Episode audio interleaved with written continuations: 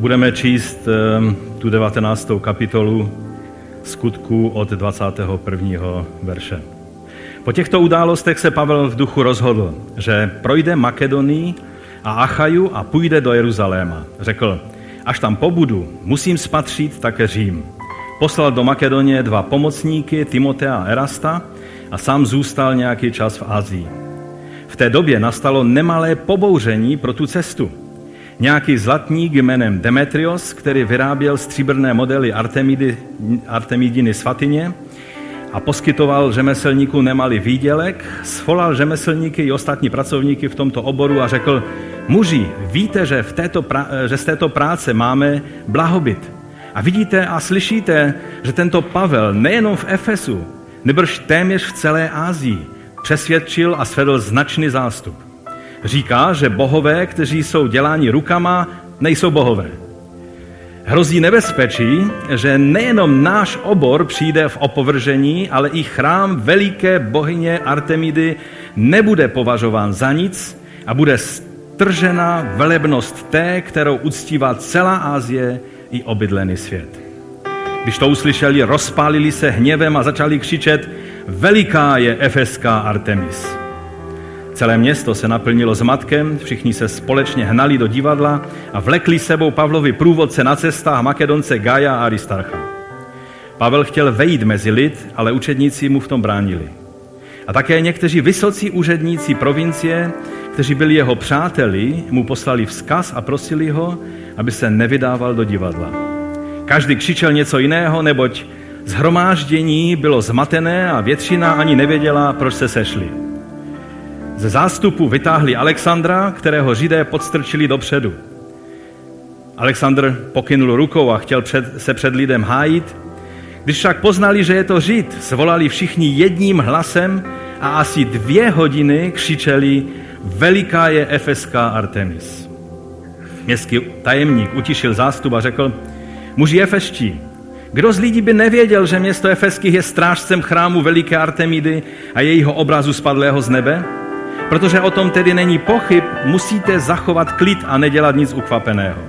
Přivedli jste tyto muže, ale oni se nedopustili svatokrádeže ani neuráží naši bohyni. Mají-li tedy Demetrios a řemeslníci, kteří jsou s ním, proti někomu žalobu, konají se přece veřejné soudy a jsou tu místodržitelé. Tam ať žalují jeden druhého. Žádáte-li něco jiného, bude to vyřešeno v zákonem zhromáždění. Vždyť jsme v nebezpečí, že budeme kvůli dnešku obvinováni ze spoury. Není žádný důvod, který by, kterým bychom mohli vysvětlit toto srocení. Po těchto slovech zhromáždění rozpustil. Když ten rozruch ustal, to je počátek 20. kapitoly, svolal si Pavel učedníky, povzbudil je, rozloučil se s nimi a vydal se na cestu do Makedonie. Pane, prosíme tě, aby si skrze svého svatého ducha otevřel své písmo před námi a pomohl nám, abychom přijali přesně to, co jsi pro nás pro dnešní den připravil.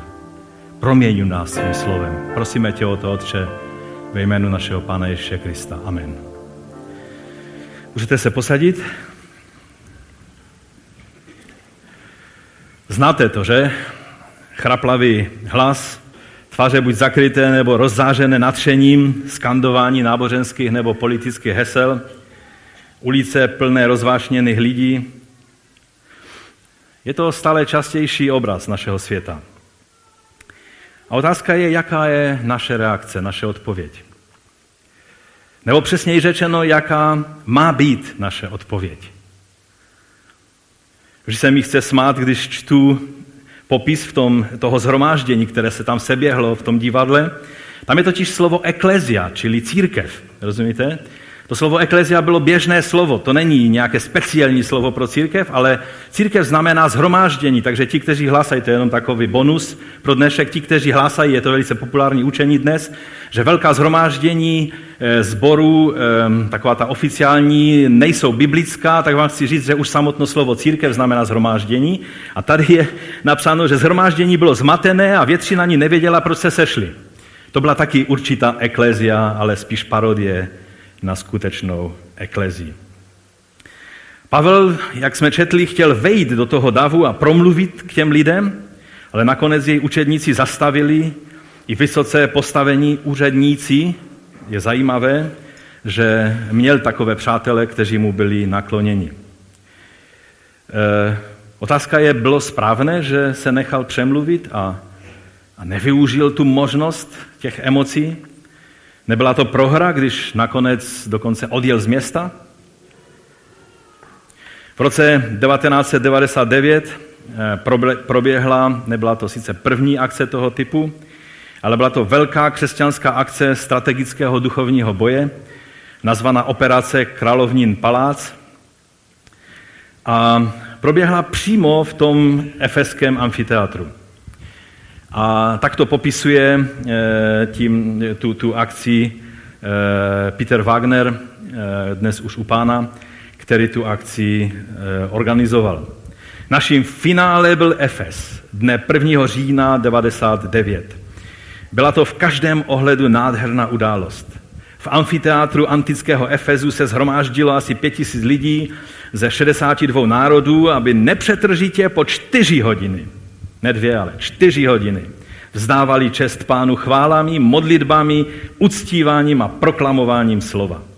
Vše bylo zakončeno provedením zborového Haleluja z Hendlova oratoria Mesiáš v podání stočlenného korejského metodistického sboru Kwanglim. Duch svatý nás navštívil s pomazáním soucitu a štědrosti, takže jsme mohli nakonec předat tureckému protestantskému výboru na pomoc obětem zemětřesení 75 tisíc dolarů. Určitě by to bylo skvělé tam být, a dokonce si vzpomínám, že jsem váhal, jestli tam nejet. A mít ten skvělý pocit zadosti učinění, že na tom místě, kde tehdy ten dav křičel velká je efeská Artemis, takové to tehdejší Allahu Akbar, tehdejší doby, tak bychom čtyři hodiny, čtyři hodiny volali Haleluja, Ježíš je pán a takováto hesla. Když jsem to přečetl, ten, ten úsek před manželkou včera, tak říká, já bych tam chtěla být. A asi všichni bychom chtěli být na takovém zhromáždění, ale otázka je, je tohle správná odpověď na, na volání veliká je Efeská Artemis a podobná zvolání? Je to ta nejlepší odpověď? Jsou nejlepší odpovědi na rostoucí ateismus na jedné straně a na druhé straně zdánlivě silící islám akce právě tohoto typu? Třeba pochody pro Ježíše, které jsme dělali počátkem 90. let, nebo stadiony plné křesťanů skandujících Ježíš, Ježíš, Ježíš. Nic proti těmto akcím. Jsou hezké a burcují emoce, Ale souhlasím s Anti Wrightem, který říká, že je velmi tenká linie mezi tichým, neefektivním hlásaním evangelia v soukromí, které nemá žádný vliv na reálný život společnosti na straně jedné, a hlučným, neukázněným a osobně i společensky urážejícím způsobem hlásání Krista na straně druhé. My lidé jsme velice poddajní vlivům, které na nás jsou. Stašek četl o Petrovi, který pod vlivem Ducha Svatého řekl, ty jsi syn Boha živého, Mesiáš. A Ježíš řekl, to ti nezjevilo tělo a krev. To byl duch živého Boha, který ti to zjevil. A hned v zapětí Petr se tak natchnul svojí pozici, že začal nebo chtěl filozofovat dál. A když Ježíš mluvil o svém utrpení, tak říká, ne, ne, ne, pane, tohle v žádném případě ne. A Ježíš mu říká, běž pryč, satane. Jaký satane? Teď jsem ten tvůj pomazaný služebník, který jsem promlouval ne z těla a krve, ale z ducha svatého. Před chvilinkou. Jo, ale teď mluvíš pod vlivem bohyně Artemis.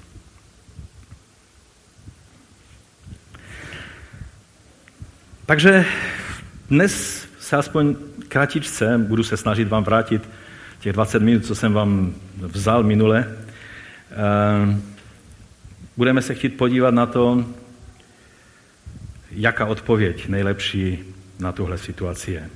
A nejdříve se podívejme eh, jak to v tom dnešním příběhu šlo, o co tam vlastně šlo. Takže můj první bod je kult Artemis v Efezu. Artemis, nebo eh, ve starých překladech je Diana Efeska. Diana to je latinský název pro řecké Artemis. Ehm, nesmíme jí plést s Artemis, která byla skutečně vyloženě řeckou bohyní lovu a, a mladí a panenství a tak dále, ale ta Artemis Efeská byla spíše um, ve stejném, ve stejném duchu doslova, eh, jako bohyně matky země eh, v jiných kultech a, a jiné tituly, které se pro ní tehdy používaly, tak byla královna nebes, nebo matka boží, nebo také byla nazývaná spasitelkou, nebo spoluspasitelkou.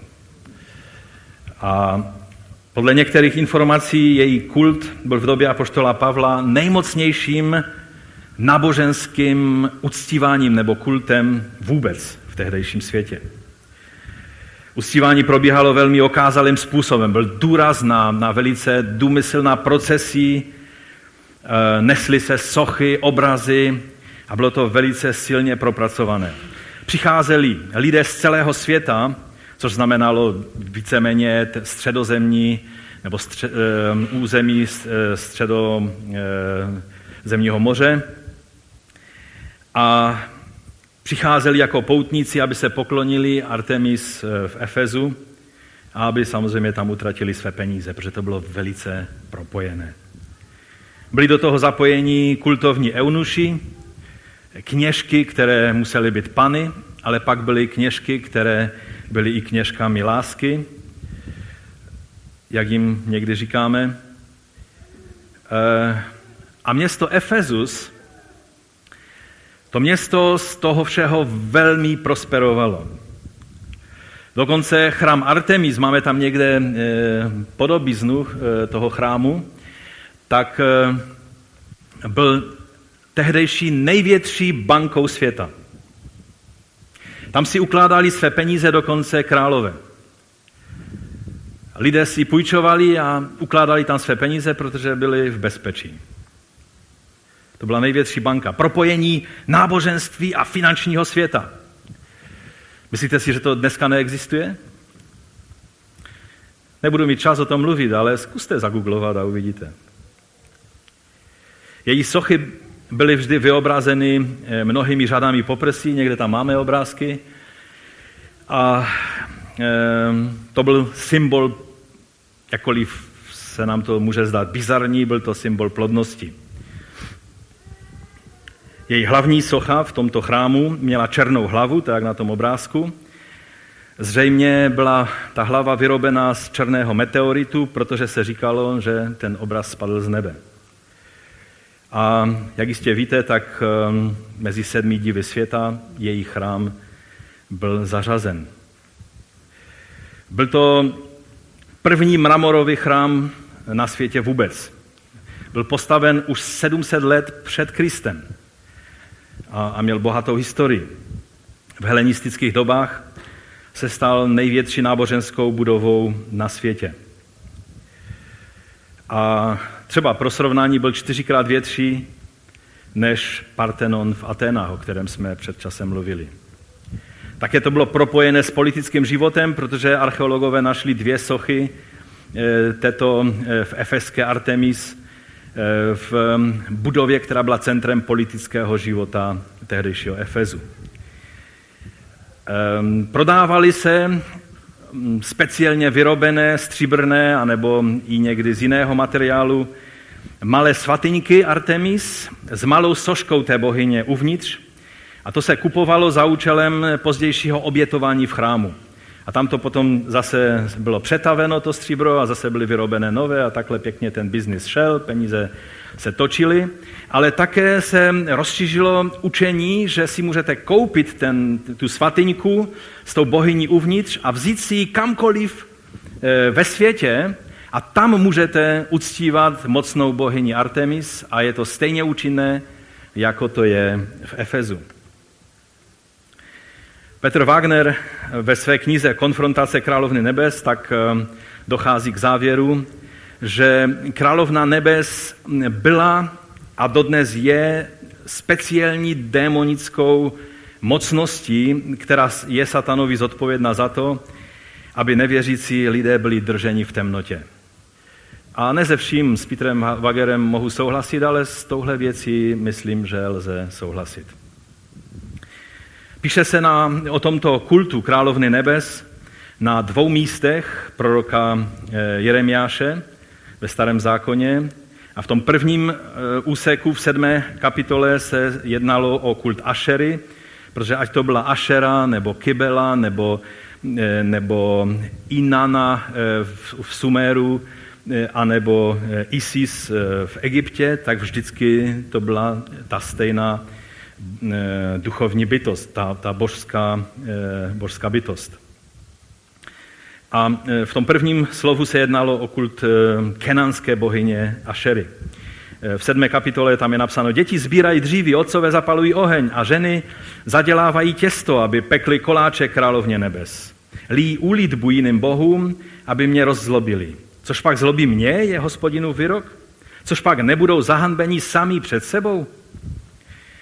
Tady se zřejmě mluví o Ašeře, ale u Jeremiáše pak na konci, nebo ke konci jeho, jeho knihy, ve 44. kapitole, od 16. verše, tak, tak celá ta 44. kapitola mluví vlastně o tom, jak, jak lidé, kteří utekli do Egypta, eh, judejci, kteří utekli do Egypta, jak se postupně spronevěžují uctívání jednoho jediného boha Jahve. Dokonce se dochovaly archeologické důkazy toho, že v Egyptě na Elefantidě, kde byl takový jakoby pomocný chrám židovský postavený, eh, kde ti, kteří nechtěli jezdit do Jeruzaléma, tak měli možnost uctívat Boha tam.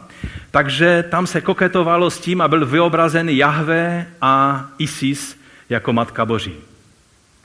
A samozřejmě pro, pro proroky, jako byl Jeremiáš, to byl vrchol toho, co se mohlo stát, aby Bůh skoncoval žehnat svůj národ. A tak on v té kapitole právě e, i tento kult, toto spronevěření se jedinému živému Bohu, tak nazývá, že je to kult královny nebe. 44. kapitola 16. verše. Co se týče slova, které si k nám mluvil, říkali ti lidé v Egyptě, e, v hospodinově jménu nebudeme tě poslouchat. To je troufalost, že? Říct takhle takhle prorokovi. On přináší slovo od hospodina a oni říkají, ne, ne, my máme na to svůj názor, my tě nebudeme poslouchat. Nebrž jistě splníme všechno, co vyšlo z našich úst. To je to, co splníme, to, co my jsme řekli, to se počítá. Důraz na člověka, jak já to vnímám, jak já to cítím, jak já to vidím. Uctívání věcí svých rukou je, je vždycky spojeno s kultem e, efeské Artemis, toho ducha, který stojí zatím když se kláníme eh, jiným věcem než Bohu, když je důraz na vnější věci, které se stávají centrem našeho uctívání, pak je to vždycky spojeno s tímto kultem. Jistě splníme to, co vyšlo z našich úst. Budeme obětovat královně nebes a lídí úlitbu tak, jak jsme to dělávali my i naši otcové, naši králové, naše knížata v judských městech a na ulicích Jeruzaléma. Nasytili jsme se chlebem. Bylo to spojeno s prosperitou, všimněte si. Nasytili jsme se chlebem, bylo nám dobře a zlo jsme neviděli. Ano, když uctíváte mocnou bohyni Artemis, vždycky to je spojeno s prosperitou, vždycky. S okázalostí a s prosperitou. Ale od té doby, co jsme přestali obětovat královně nebes a lidí u lidby, jsme měli nedostatek ve všem a hynuli jsme mečem a hladem.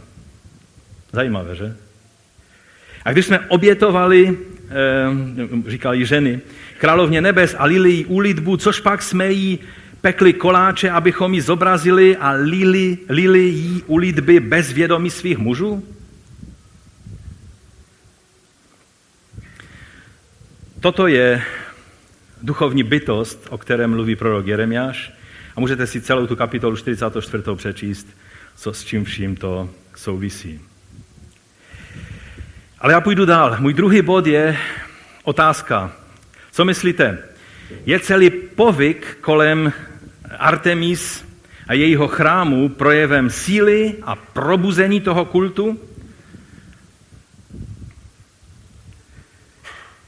Chtělo by se říct, Křesťan ten už není schopen se postavit na náměstí a zakřičet Bůh je veliký. My jsme to před chvílí ve chvalách zpívali, tak jsem si říkal, že zrovna to bylo jakoby takové protiklad toho, co, eh, co čteme tady v tomto textu.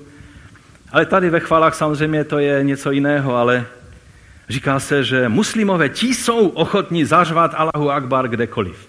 Většinou u toho mizí lidé a, a jsou e, lidé ve velkých minimálně problémech, když rovnou nemrtví, ale jsou ochotní toto udělat. Kult královny nebes za svou existenci skrze tisíciletí měl vždycky spoustu obětí. Tak co myslíte?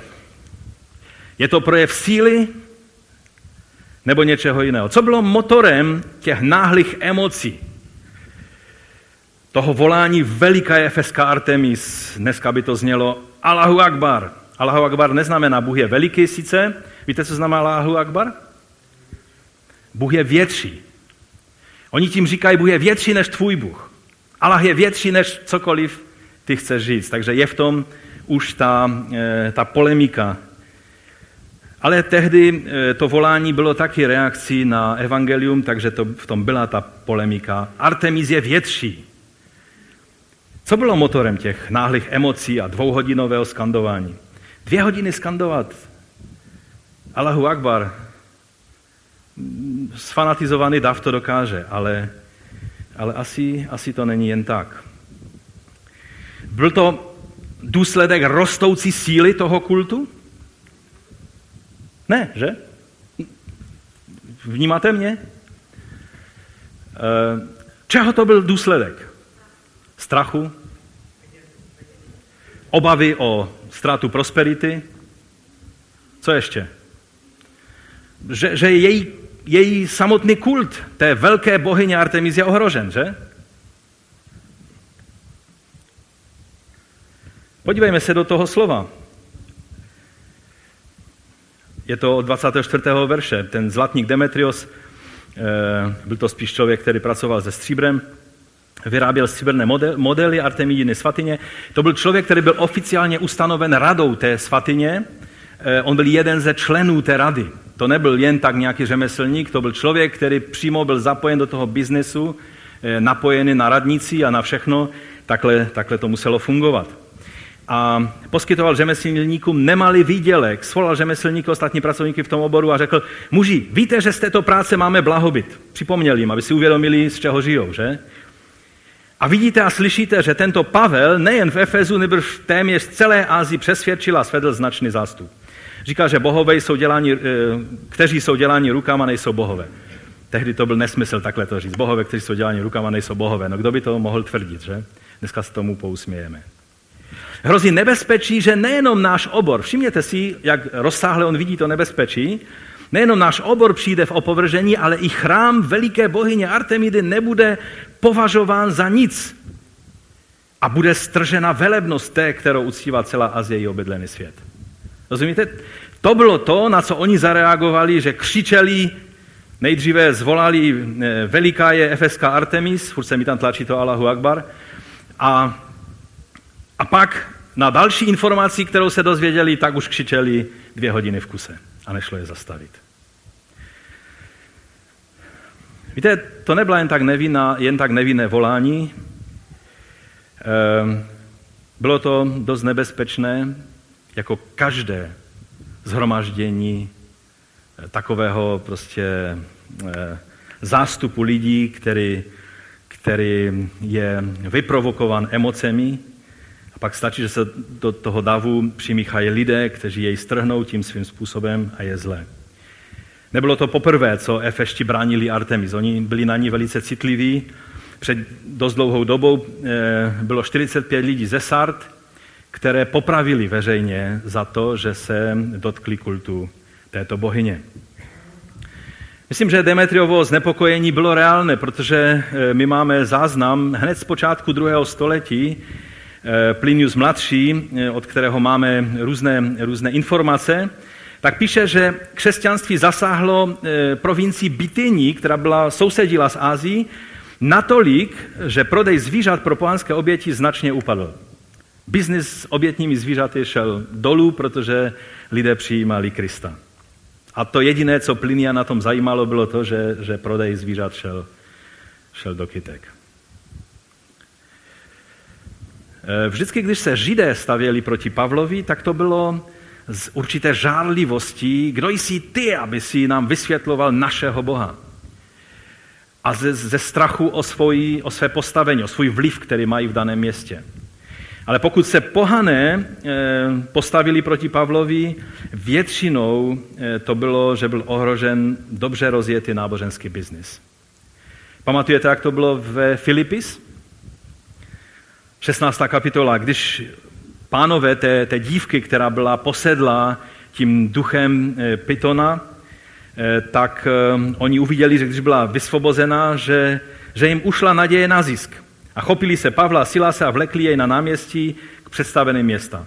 Prostě to byl moment zatčení, protože se dotkli toho mocného démona, který, eh, který byl ve spojení s kultem v, Delfech, v Delfách. A, a je zajímalo hlavně, že eh, byl ohrožen, byly ohroženy jejich příjmy. A tak to bylo vždycky, v pozdějších dobách. Eh, vzpomeňte si na dobu Jana Husa, Vzpomeňte si na dobu Lutera. Kléru vadilo na Luterově působení velmi také to, když mluvil proti odpustkům, že znemožní financování renesančních uměleckých eh, projektů, které byly velice rozjeté v tehdejší Itálii. A zde vidíme za dva roky Pavlova působení v Efezu. To jeho působení dokázalo otřást základy toho mocného kultu, který už možná tisíc let v samotném Efezu, minimálně 7-8 století, existoval.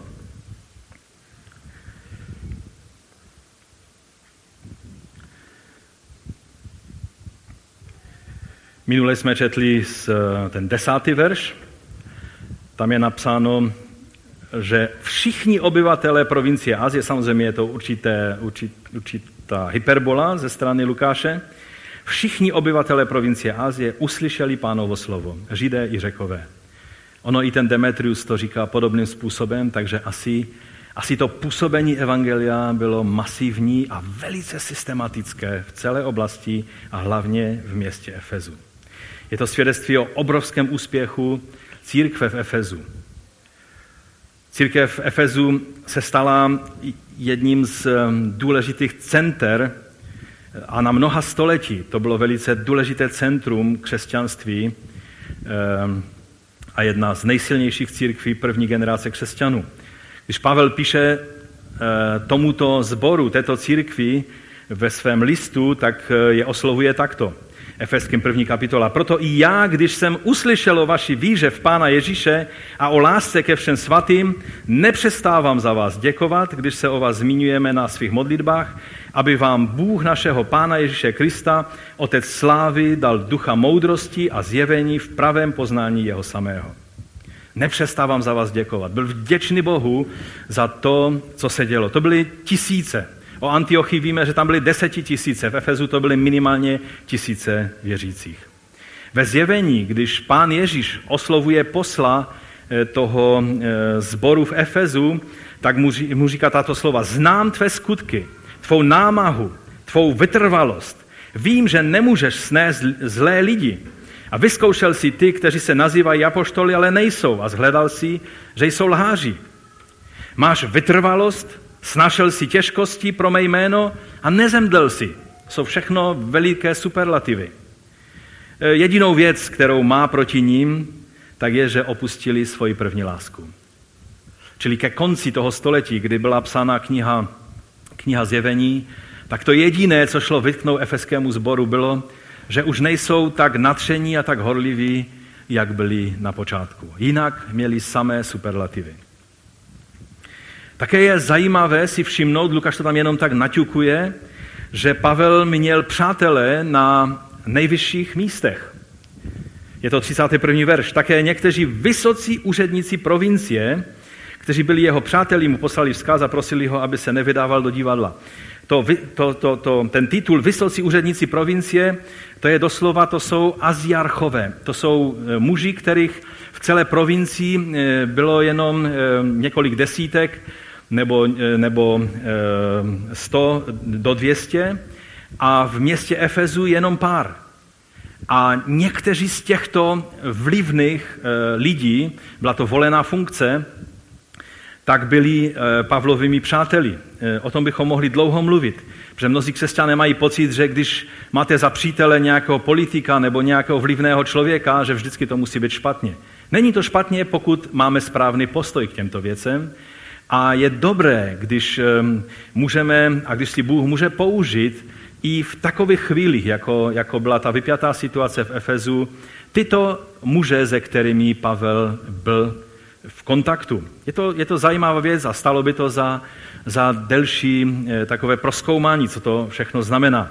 Ale my půjdeme dál. E, můj třetí bod je, že opravdovou výzvou toho kultu Artemis není přímá konfrontace s, s uctívači nebo, nebo s tím zhromážděním, s tou eklezí, která se v tom divadle zhromáždila a, a zkoušet nějak kdo z koho, ale e, ta, ta opravdová výzva toho kultu je, že on má schopnost se přizpůsobit dané kultuře. Že v různých kulturách, v Egyptě to byl kult Isis, velice rozvětvený, velice sofistikovaný. E, v každém, v každém tom náboženství e, to byl trošku jiný kult, ale vždycky se jednalo o víceméně stejnou duchovní mocnost. A vždycky, a je tomu tak až do dnešní doby, kult královny nebes byl jedním z nejrozšířenějších modlářských systémů na světě. Možná si neuvědomujete, ale ve velmi rané době se začala úcta, kterou křesťané přirozeně eh, cítili vůči Marii, eh, matce Pána Ježíše, eh, tak taková ta úcta k té sestře a k té ženě, která je pořehnána mezi, mezi ženami, začal více a více nabírat formu kultu efeské Artemis a jiných bohyň matek, jako jsem už řekl, Inany, Isis, Ašery, Aštarte, Kybely a dalších. Eh, když byste si vyhledali eh, heslo na Wikipedii Královna nebes, tak eh, pokud to máte bez přívlastku, jako antická královna nebes, ale jenom královna nebes, tak to heslo mluví právě o Marii. A já bych vám zacitoval z Wikipedie, co tam je napsáno. Pokud tedy katolíci a pravoslavní titulují panu Marii jako královnu nebes, to je obhajová samozřejmě toho, eh, toho postoje, že? Není to tím, že by neznali písmo svaté, ale proto, že podle církevní nauky byla Ježíšova matka Maria vzata do nebe z duší i s tělem. Čili, že eh, logiku to má kvůli na nebe vstoupení Pany Marie. Ehm, je tam citát, myslím, že to je od Pia 12. Když konečně neposkvrněná pana, která byla uchráněna od jakékoliv poskvrny dědičné viny, dokončila svůj pozemský život, byla s tělem i duší vzata do nebeské slávy a vyvýšena pánem jako královna všeho tvorstva. Aby se dokonaleji připodobnila svému synu, pánu pánů a vítězi nad hříchem a smrti. Na nebevzetí, stále cituji eh, Wikipedii, pane Marie je zvláštní účastí na vzkříšení jejího syna a předjíma vzkříšení ostatních křesťanů. Východní křesťané tento den označují zesnutí uspeně. Maria eh, byla vzata do nebe, protože dostala největší plnou míru Boží milosti a neměla žádnou vinu. A vlastně eh, Pius XII. ve své encyklice tak říká, že se Marie, že Marie si zasluhuje tituly Matka Boží, čili ten titul Theotokos, a protože je to nová Eva a podílí se na vykupitelském díle a protože byla dokonalá ve všem a protože má schopnost přímluvné, že má přímluvnou moc. Možná vás bude zajímat, kdy byla Marie, nebo ten, ano, vlastně Marie prohlášena za Matku Boží, čili ten titul Theotokos. Bylo to na, ve stejný čas, kdy byla poprvé nazvána královnou nebes. A byl to, možná se nebudete divit, třetí ekumenický koncil, který byl nejinde, ale v Efezu. V roce 431 eh, a bylo to v Mariánské katedrále, někde tam máme fotku, můžeš ukázat, eh, toho kostela, to je obraz toho koncilu. A někde tam je ten kostel. A ono už předtím na, na předešlém koncilu tak vzniknul spor mezi eh, Cyrilem Alexandrijským jako církevním otcem, který byl protěžovan papežem z Říma, a mezi Nestoriem z Konstantinopole, který mm, pocházel z Antiochie a byl vyučen těmi nejlepšími teology antiochijské školy, což je vlastně směr, který, který, který je ortodoxní, který, kterého se držíme i my. A a on potom se stal eh, metropolitou Konstantinopole, byl ustanoven vlastně eh, eh, císařem a, a došlo ke konfliktu, protože Cyril se chtěl dostat politicky na místo, které bylo pro něho velice lukrativní v Konstantinopoli a tak začal bojovat proti Nestoriovi a je to hodně nechutné a nechci o tom mluvit, ale už tehdy se začaly projevovat mocenské vlivy císařů a tak dále a, a vzniknul ten spor, jestli Marie je Teotokos, čili Matka Boží, anebo je eh, Christotokos, čili Matka Kristova. A Nestorius říkal, nemůže být Matkou Boží, protože Boha nejde zrodit, protože Bůh je vždy a je všude. A Maria je otcem Ježíše jako člověka, ve kterém eh, v plnosti je zjeven Bůh, který je věčný a, a, a tak dále. Že? Čili Ono nedávno se našli, no nedávno, na počátku nebo koncem 19. století, tak, abych to upřesnil, se našel dokument, ve které, který patřil právě Nestoriovi, o kterém se předtím nevědělo, protože všechny jeho dokumenty byly samozřejmě spáleny, ale se našel a tam vlastně on píše o tomto problému a, a, a biblisté a učenci došli eh, k závěru, že on vlastně měl plně ortodoxní učení a že, že v podstatě to byla taková jenom nuance, o které se, od které se přel Eh, přeli na tom koncilu v Efezu. Ale tam se stala právě ta věc, že, eh, že bylo potvrzeno pro celou oficiální katolickou církev, že Marie je Teotokos, čili Matka Boží. No ale eh, existuje ještě aktuálnější kult, který se váže na Artemis Efeskou, na Afrodite a na jiné bohyně měsíce, a to je kult Allaha a takzvaných tří dcer Allaha. Eh, slyšeli jste o meteoritu z Káby, eh, o černém kameni z Káby, z Meky.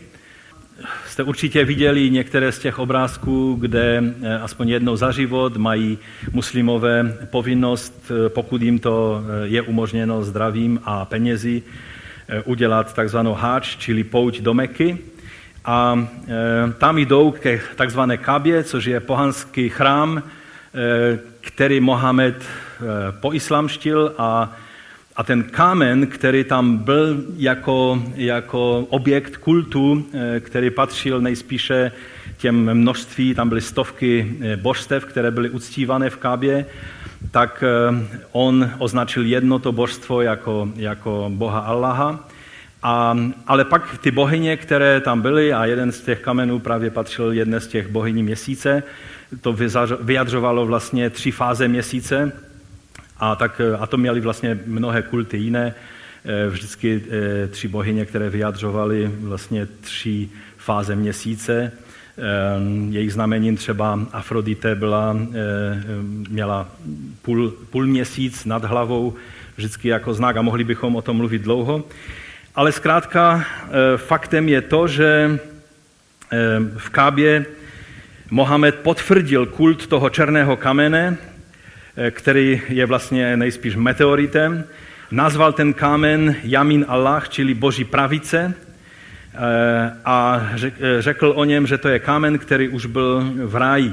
A, a když spadnul k nohám Adamovi a Evě ten kámen, tak byl cel, zcela bílý, ale protože lidé hřeší a do toho kamene jsou vkládány všechny hříchy lidstva, tak proto je tak černý dneska. To je učení, které je spojeno s tímhle, s touhle pravící boží.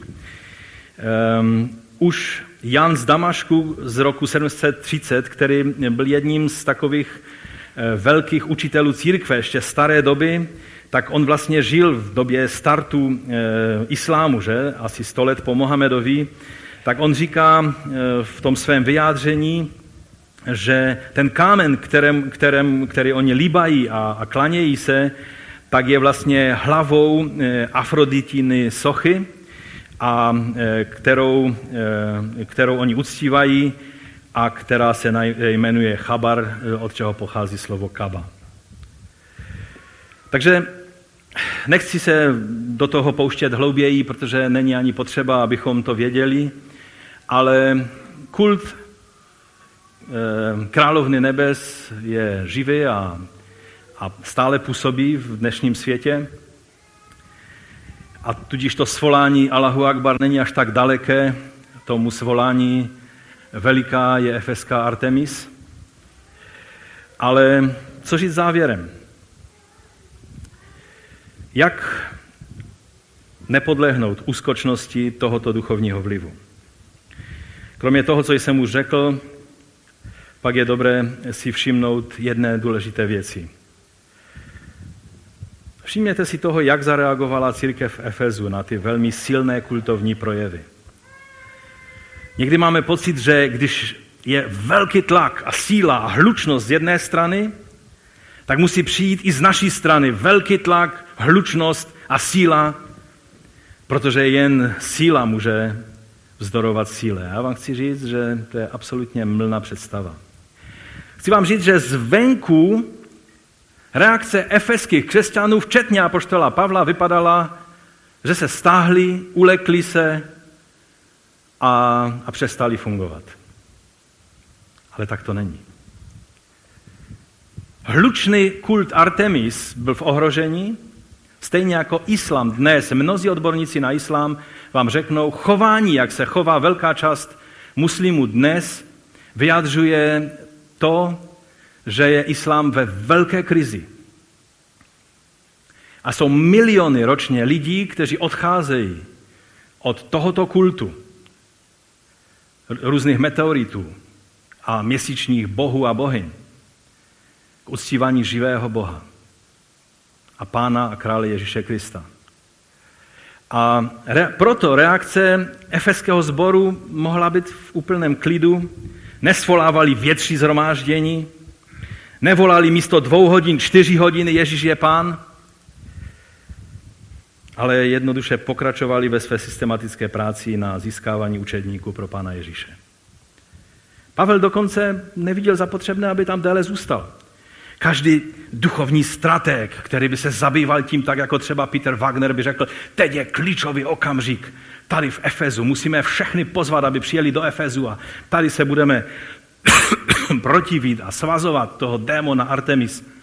A Pavel říká, dobré, je to v pořádku, kobila, která umíla, ta, umírá, tak kope, takže to je v pohodě, toho si nevšímejte. Získávejte učedníky dál. A já jedu do Makedonie, protože tady není co řešit vlastně. Není to zvláštní? Víte, já vím, my si to teď chceme velice zachovat v tom prvním století, aby se nás to nedotýkalo, aby, aby, aby se nás a našich způsobů práce to nedotklo. Ale já vám chci říct, že každý si musíme položit otázku, kdo má na nás vliv. Jestli duch Boží, který nechal Pavla odjet do Makedonie a Efeske dále tiše pracovat po rodinách, zborech, skrze učednictví, získávání učedníků, skrze udržování koinonie společně. A neměli ten pocit, že musí kontrolovat víc sofistikovaným způsobem, když tento svět je fascinovan určitými vizuálními věcmi, pojďme jim dát ještě lepší vizuální věci. Co tím chceme dokázat? Že jsme lepší než Artemis tímto její způsobem? Tohle zkoušela církev ve středověku dospěli k tomu, že začali uctívat královnu nebes. Jako všichni pohané. Tím nechci říct, že katolíci jsou pohané, samozřejmě. Jsou to velká část katolíků, jsou takoví kristovci, jak ty a já. A proto, než se budeš dívat na katoliky, oni mají kult královny nebes tam, pojďme se podívat, jestli není v našich řadách. Protože vždycky, když se kláníme věcem, které jsou produktem našich rukou, našeho umu, naší sofistikované schopnosti lidí zaujmout a, a, a prostě dát do toho to všechno, co, co, čím chceme eh, lidi upozornit, tak se víc kláníme věcem našich rukou, než tomu, kdo je na nebesích.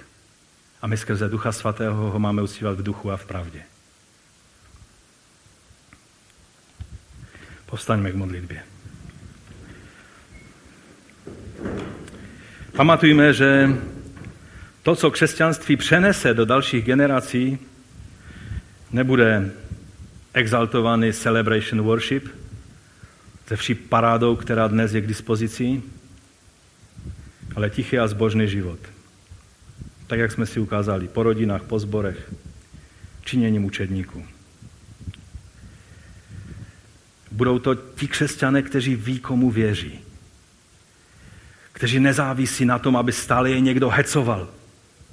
Ale ať jeden den se cítím dobře, nebo druhý den se mi nechce, vylez z postele. Jestli máš takové dny, tak vítej v klubu, já to taky někdy mám.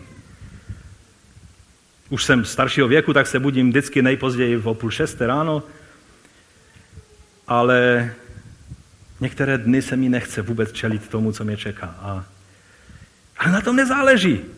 Nemusím se vždycky cítit hype, nemusím se vždycky cítit nadšený, nemusím vždycky volat haleluja, ale Ježíš je stále králem a když přijde jeho království, já budu s ním. Amen? Pojďme to vyznat. Pane, my ti děkujeme za to, že ty jsi pánem a že nemusíme překřikovat všechny uctívače a křiklouny královny nebes, ale že můžeme svými životy a svými ústy vyznávat, že ty jsi pán. A na každé křižovatce života, kdy se rozhodujeme o věcech, především o věcech i peněz, protože vidíme, že, že královna nebe se stále tykala jenom peněz a kšeftů a, a spojení náboženství s penězi a s tím vším. Pane, pomoz nám, abychom nikdy, i když bychom měli být ve ztrátě, na té křižovatce rozhodování neodbočili směrem královny nebes, ale vždycky tvým směrem. Ty jsi pán a král. Není královna nebes královnou všeho, dokonce i když to říkají nějaké encykliky. Ty jsi král, ty jsi pán. A my tě vyznáváme na tomto místě a chceme ti sloužit celým svým životem. Chceme tě následovat a chceme takhle zachovat tvůj šalom, jak zachovali bratři a sestry v Efezu, pokračovali dál ve své práci a vůbec je neznervozňovalo, že v tom divadle tam křičí dvě hodiny v kuse, že Artemis je veliká. Pomoz nám, abychom měli tuto jistotu a tento klid, tento pokoj ve svých srdcích. Když žijeme možná mezi sousedy, kteří všichni se klanějí eh, královně nebes a my tam jsme jediní, kteří vyznáváme Ježíše jako pána, abychom zachovali prostě tvůj šalom. Abychom nechtěli nic dokazovat ani sobě, ani těm lidem, ale byli ti věrní na každém kroku našeho života. Prosíme tě o to, Otče. Pomoz nám skrze zmocnění Ducha Svatého v těchto věcech. Amen.